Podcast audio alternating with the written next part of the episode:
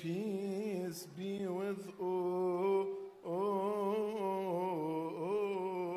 and with your spirit.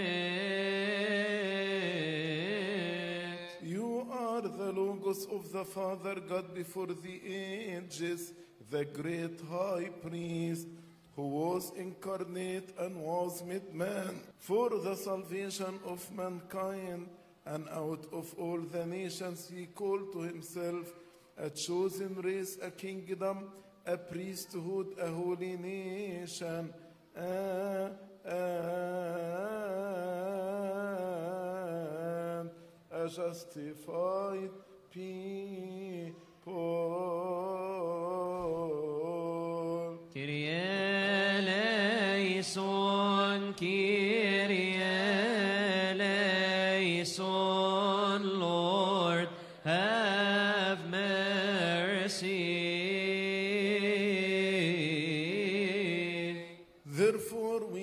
And entreat your goodness, O lover of mankind, that this sacrifice may not be a rebuke for our sins, nor a shame for our iniquities.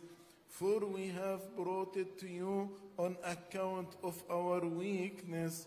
Rather, even as these gifts are purified in everything, you having graciously filled them with every holy thing through the coming down upon them of your Holy Spirit. Likewise, we sinners also graciously accord to purify our souls, bodies, spirits, and consciences.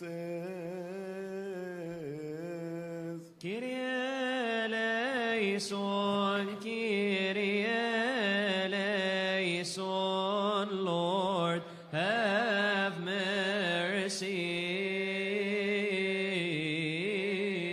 So that with an enlightened soul, an unashamed countenance, a pure heart, a faith unfeigned, a perfect love, and a firm hope, we dare with boldness, without fear, to say the holy prayer which you have given to your saintly disciples and holy apostles, saying, Whenever you pray, entreat in this manner and say, Our Father